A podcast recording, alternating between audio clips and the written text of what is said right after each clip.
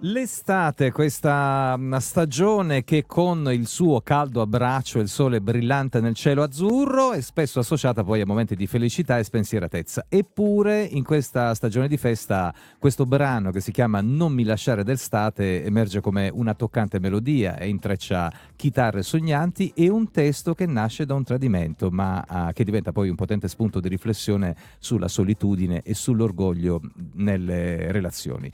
Questo questo spunto di riflessione ci darà, come dire, maggiori lumi su questo spunto eh, colei che cantava con questa voce bellissima. Sara, ben arrivata. Ciao Maurizio, ben... grazie per avermi invitata, è un piacere. Bellissima canzone, ehm, esperienza meno bella che ti ha poi ha generato poi questa, questo pezzo che in qualche modo poi insomma fa riflettere un po' su quelli che sono i risvolti, l'altra faccia della medaglia di questa bellissima stagione che è l'estate, perché in quest'estate poi l'estate in genere ehm, è il momento della celebrazione dell'amore ma anche degli addii. Sì, in realtà ehm, il brano non parla eh, di me perché è una storia che mi sono un po' inventata però... No, dico, sono, fel- sono, felice per te. Io pensavo che fosse sì, autobiografico, sì. invece... Ok, no, va, no, va, va, bene Però così. diciamo che è stata un'idea che mi è venuta un po' di getto. Volevo assolutamente eh, raccontare una storia che fosse ambientata ad agosto e a Padova e ho pensato che questo fosse il modo migliore per, per farlo, insomma.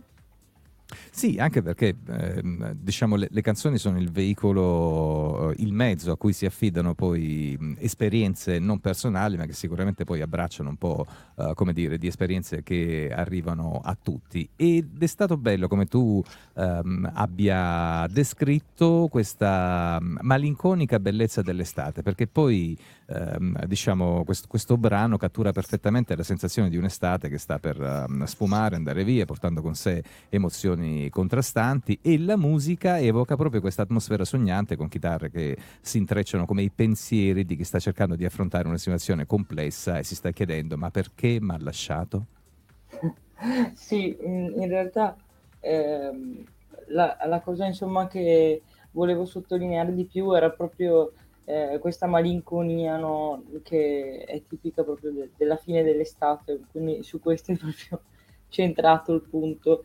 E, ehm, e poi appunto, eh, secondo me, il modo migliore per farlo era proprio attraverso le sonorità. Quindi secondo me ci sono molte cose all'interno della canzone che eh, contribuiscono insomma a, a, creare quel tipo di atmosfera. Per esempio, esatto, le chitarre e credo anche la chitarra acustica in particolare aiuti molto poi ovviamente il testo non, è, è, chiaro che insomma non, non vuole essere una, una intestiva. No, assolutamente no, anche perché non rientra nella categoria dei tormentoni come Mood. No, se... è solo che magari il nome dell'estate all'interno del titolo può trarre in inganno. No, però poi alla fine uno ascolta la canzone e ascolta la tua voce che è bellissima. Non so per quale motivo, adesso non so se sto dicendo una cavolata, ma ti ho associato al, alla, alla voce di Noemi. E, ah, beh, mi ha ricordato questa cosa, ma, diciamo, una, diciamo, un discorso personale, però mi è piaciuto molto sia come ha interpretato questo pezzo che anche il senso no, di quello che hai voluto dire, perché si parla sempre dell'estate, degli amori, e di, diciamo della parte bella, ma l'estate porta anche con sé, si chiude l'estate e si chiudono anche i rapporti e quindi o uh, ti affidi ad una bella canzone o um, cambi partner, quindi esatto. un'altra persona. trovi... Un po' drastico però. però è così, no? Cioè bisogna fermarsi e voltare pagine e quindi sì. guardare oltre. E io um, uh, non voglio guardare oltre perché c'è questa copertina che è molto bella, che mi è piaciuta di questo pezzo, che ripeto si chiama Non mi lasciare d'estate, copertina che associata ovviamente al brano troviamo su tutti gli store, giusto Sara?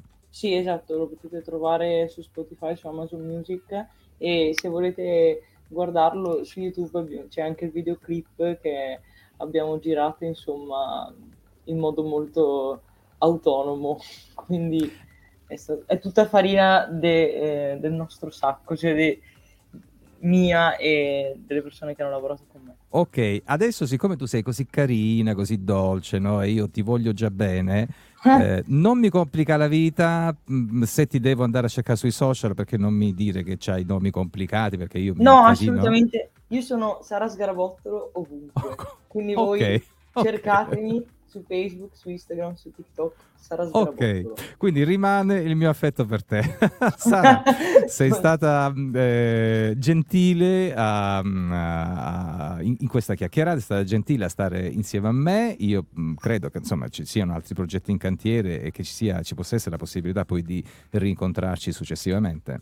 Sì, assolutamente. Entro l'anno eh, uscirà il mio primo EP, però ancora, insomma, non voglio svelare la data, voglio eh, ancora creare un po' di suspense. E quindi diciamo che questo è il primo singolo che, che anticipa tutto, ecco. Sara, grazie per essere stata con me e a presto. Grazie a te, grazie mille.